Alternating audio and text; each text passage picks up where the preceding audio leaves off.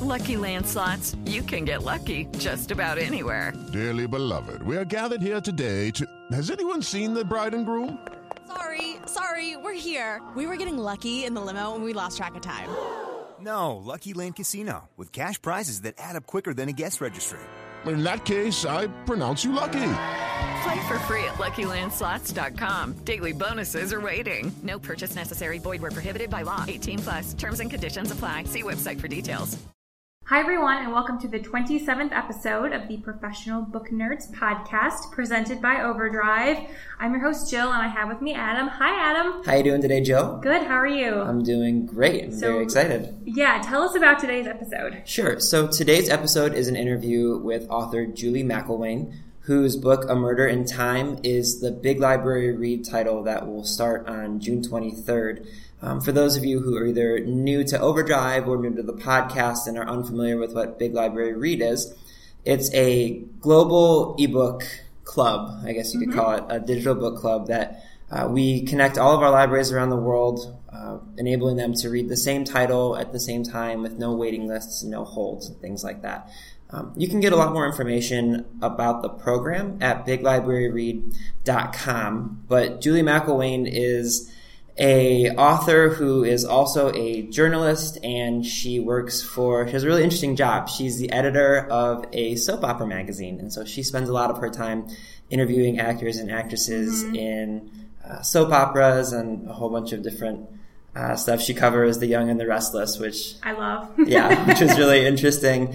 And her book, A Murder in Time, is a thriller that involves time travel and kind of Jane Austen type of a time period. And she's very interesting, and she was very excited. The way the title was selected was at BigLibraryRead.com. We had a survey where we asked our readers which book they would like to read, and there was a bunch of different options from our publishing partners that they could select from. And there were tens of thousands of votes, and A Murder in Time by Julie McElwain was the winner. So people seem to be really excited about it. It's a mystery, so that's one of our more popular genres. For sure. And it should be said, we do the Big Library Read a couple times a year. So we do, yeah. There will be future it's options and times. I think 3 to 4 times a year. Yeah. And we usually do different genres for each one. So this one will be mystery.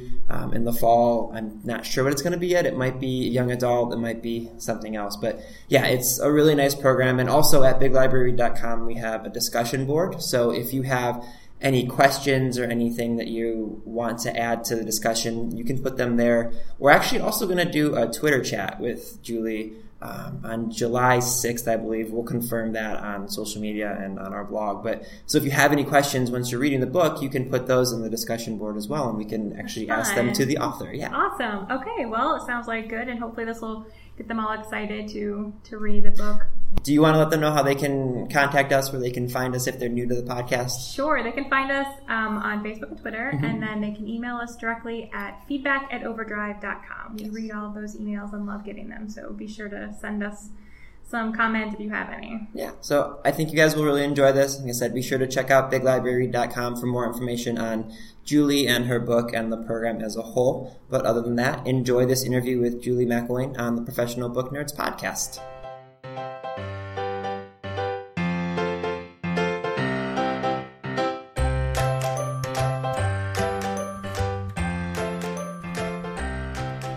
Hi everyone, this is Adam from Team OverDrive, and today I am joined by Julie McElwain, author of A Murder in Time, which was selected by OverDrive users as the next Big Library Read title. Her debut novel was the winning selection in our most recent Big Library Read vote, which had tens of thousands of respondents. Julie, thank you so much for taking some time to chat with us today. Well, thank you for inviting me. Absolutely. So, what can readers expect when they borrow A Murder in Time as a part of the Big Library Read program? Well, personally, I'm hoping that they would expect like a good read. I mean, like a fun, entertaining journey. With Kendra, who is an FBI agent and gets transported back into time, and she must solve a mystery which is happening at that time, and fight against all the you know, all the things that happen with women being in the past and not being able to vote and not being well respected. And so Kendra, the protagonist of the book, she has a bit of a unique upbringing. Would that be correct to say? Yes, she does. She was actually the child of two scientists who believe in eugenics. And so she was kind of, you know, conceived and brought up to, you know, be a scientist. And she diverged from that, had kind of a falling out with her parents, and had to, you know, really go alone in her life. And, you know, so she's very ambitious. She's very tough. And, you know, so it's a different environment than when I grew up, I guess. So you wouldn't say that that her upbringing is definitely different from yours, but do you see any of yourself in Kendra? Do you feel like you wrote any of your own attributes or anything like that into the character? You know what? I really try not to. I mean, I wanted her, because her background was so different, I really wanted her to stand on her own. She is I channeled her when I started writing about her. The only thing that I would say was similar is like when she goes back in time to have the same sort of, you know, experience, because I think any modern woman going back would have issues, you know, would see things from a modern point of view. So that's the only, you know, really connection that I had with her, you know, just seeing the past through a modern point of view. I thought for a second you were going to tell me that when you went back in time and did something, and I was going to say, wait a minute, we need to have a whole different conversation here. I would love to do that. But yeah, so far, no. All right, well, if you ever do, you're going to have to write a novel about that, and I think it'll get a lot of attention. Given that this story, or at least part of the story, is set around 1815, I have to ask, are you a bit of a Jane Austen fan? Oh my gosh, I don't know who could not be a Jane Austen fan. Yes, I love Jane Austen. I think she was so witty and so dead on with her, you know, her point of view or her characterizations of a lot of the people at the time. So, even before I even came up with this idea, yes, I've been a Jane Austen fan. So did you find that, Jane Austen's writings kind of inspired anything in particular in your story? You know what? I don't know if it, because mine is definitely a mystery, and it's really, I've tried to do a modern take on a lot of things. It's much grittier, obviously. Yeah. But I like, you know, Jane Austen has that elegance and the, you know, this classiness. So in that regard, I was enjoying reading her and, you know, trying to get into that mindset and stuff. So, but, you know, I don't know if it really, you know, I'm not sure if it really influenced me hugely. I was probably more influenced by modern-day authors than Jane Austen. Sure. Not to put you on the spot, but do you have a favorite Jane Austen novel? Well, I probably, you know what, there is several, but I probably am like probably most of the people out there, which is Pride and Prejudice, right. Just because, you know, the dynamic between, you know, the haves and the have-nots and the, you know, the men and women. And, you know, so I probably do like that the most. And I'm probably not alone. I don't think so. No, I think you're correct. So time travel plays a very big part of this story. Has this been something that's always interested you, or did it just so it kind of fit in this particular book and so you went along with that as part of your story? I actually have always really enjoyed time travel stories or TV or movies. You know, it's just, there's something about, I don't know, going back in time or into the future, whatever, putting, you know, a present-day person into a different environment, but still dealing with human nature and human beings. I think that's really interesting. So I've always enjoyed it, but I've had this idea for a while now, and it just was complicated because of the whole time travel and a lot of research is involved. So it took me a while to get to this idea, but prior to the idea, I've always loved time travel stories. And so I'm curious, is there, other than kind of the Jane Austen era, is there a time, if you had a choice, if you could like go back and see something in particular, is there any time that you would go back and take a look at? Oh my gosh, it's a great question. I don't know, because I do like Regency England. I mean, sure. That's which has probably influenced me a lot, just because there's so many similarities between our time and that time. Mm-hmm. So that would be my first choice. Also just when America was founded, I think that would that would be pretty interesting to go back then as well. But I'm going to say, it's tough for a woman to go back in time because we didn't have a lot of, freedoms and opportunities that we do now. So, maybe the future would be more interesting to me if I had a choice. Yeah, perhaps I should have put a qualifier in there. If you could confirm that nothing would happen to you. But no, that's... Exactly. Yeah, that's a really good point. See, for me, I love... giant cathedrals and churches, and every time I walk into one, I'm just blown away by how they were built. How could we possibly have made anything like this? And it's actually one of the reasons that I really love Ken Follett's Pillars of the Earth. I don't know if you've ever read that book, but it talks all about these cathedrals getting built. So I feel like if I could go back in time, I would want to go to the medieval times when these cathedrals are being built, just so I could see how people without machinery are putting together these massive structures. But that's just me. No, I understand completely. I think, I've been at St. Paul's, and I've seen some of these amazing structures that you're talking about, and it just amazes me as well, and how human beings, the commitment, because to build those the way they did lasted, decades and if not more. Yeah, exactly. You see these buildings that have taken a century to build, and you're like, man, mm-hmm. Somebody started building this project, and they knew for a fact they weren't going to be alive at the end of it, but they still had the determination to keep going. So yeah, that's something that I'm always impressed by. I agree. Yeah. So Big Library Read, the program that A Murder in Time is a part of, is kind of what we here at OverDrive like to lovingly call the world's largest digital book club. So I'm curious, have you ever belonged to any book clubs, or do you have any experience with any book clubs that you'd like to share?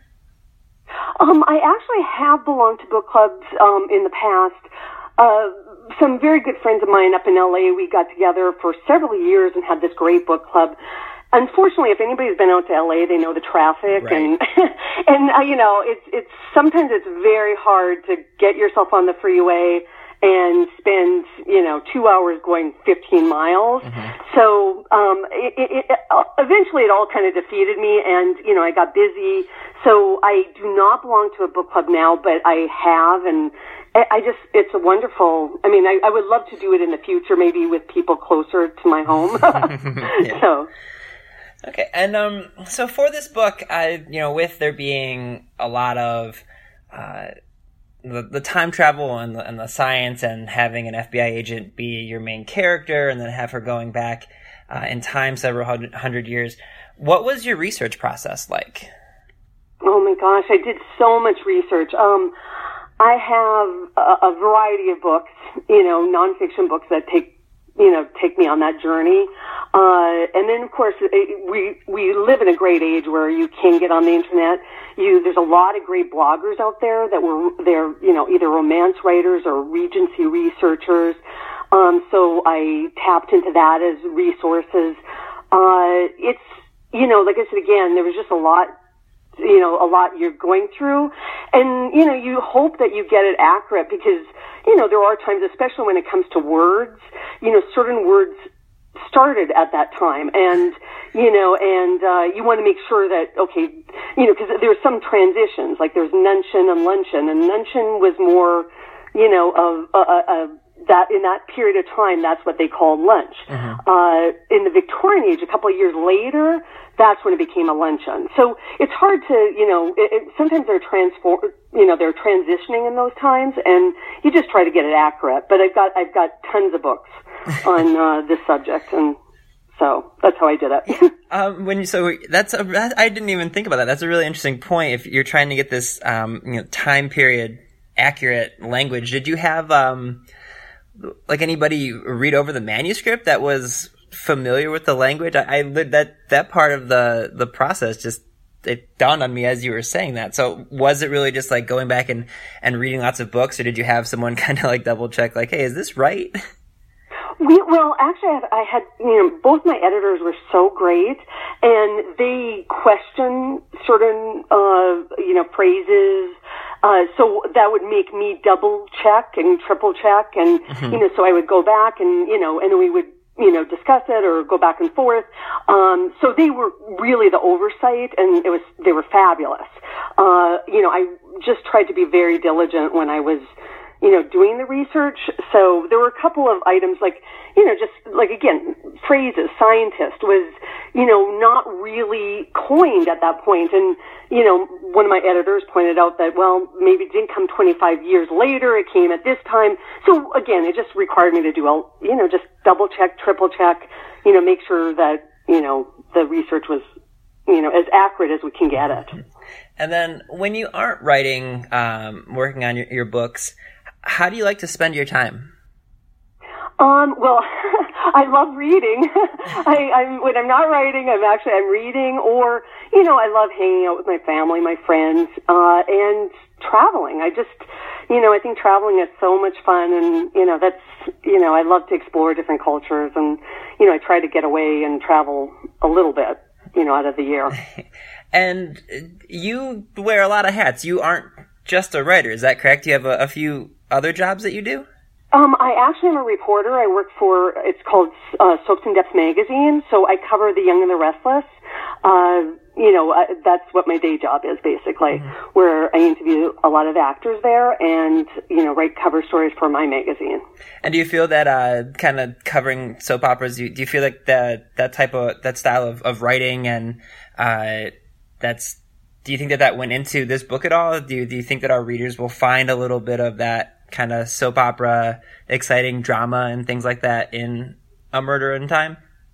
Well, I think that soap operas, what they do so well and have always done was, is to always keep in mind the relationships among people, and that becomes a driving force, to go forward. And I think that's important. I think, when there's maybe a little bit of romance or a little bit of whatever, I mean, all, even primetime shows, they have that soap opera element.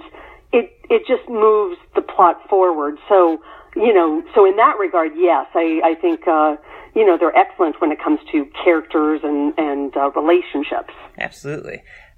So OverDrive being a library company, I love asking all the authors that I chat with, do you have a first or a favorite memory of a time that you spent in a library when you were growing up? Oh my gosh, I love libraries. I come from such a small town, so we had, I remember when the library in my small town was actually built. So, I would spend time there, and then of course there was the school library. But probably my favorite memory is when the bookmobile, I don't even know if you're familiar with it. Oh yeah, absolutely. But there's bookmobiles would come every month, and it was just such a joy to go inside this, this mobile home, I don't know, a trailer, and it's filled with books, shelves and shelves of books, and just browse, and then I would never leave there without at least 10 books in my hand, and, chatting with the librarian who brought the mobile library, I think that was important, because I think, librarians, they love books, and they love sharing their experiences, and, I think, again, I always say they're kind of unsung heroes in our culture, because I think they really encourage people to read, and I can't imagine not reading. Yeah, we completely agree with the whole librarians being the unsung heroes. I like to call them superheroes without capes. Yeah. What were some of the books that you read when you were growing up? Well, it's so funny because I had this one teacher in third grade, and we would come in, I think from recess, or maybe it was after lunch, I don't know, and she'd read us. It was called The Happy Hollisters, which she would read us a chapter every day, and it was mysteries. It's these children who lived next to a lake, which I thought was so cool.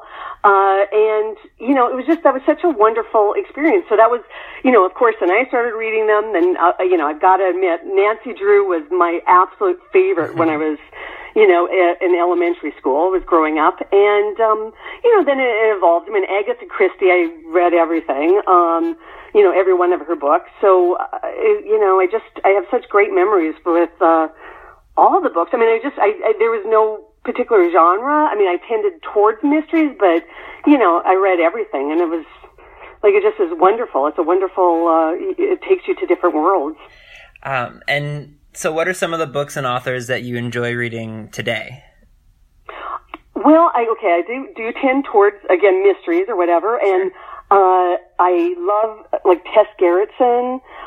Karen Slaughter I just found, and I just absolutely adore her series. Lisa Gardner, Tammy Hogue.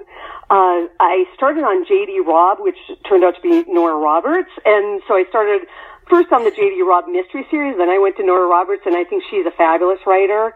And I just found this one author called C.S. Harris.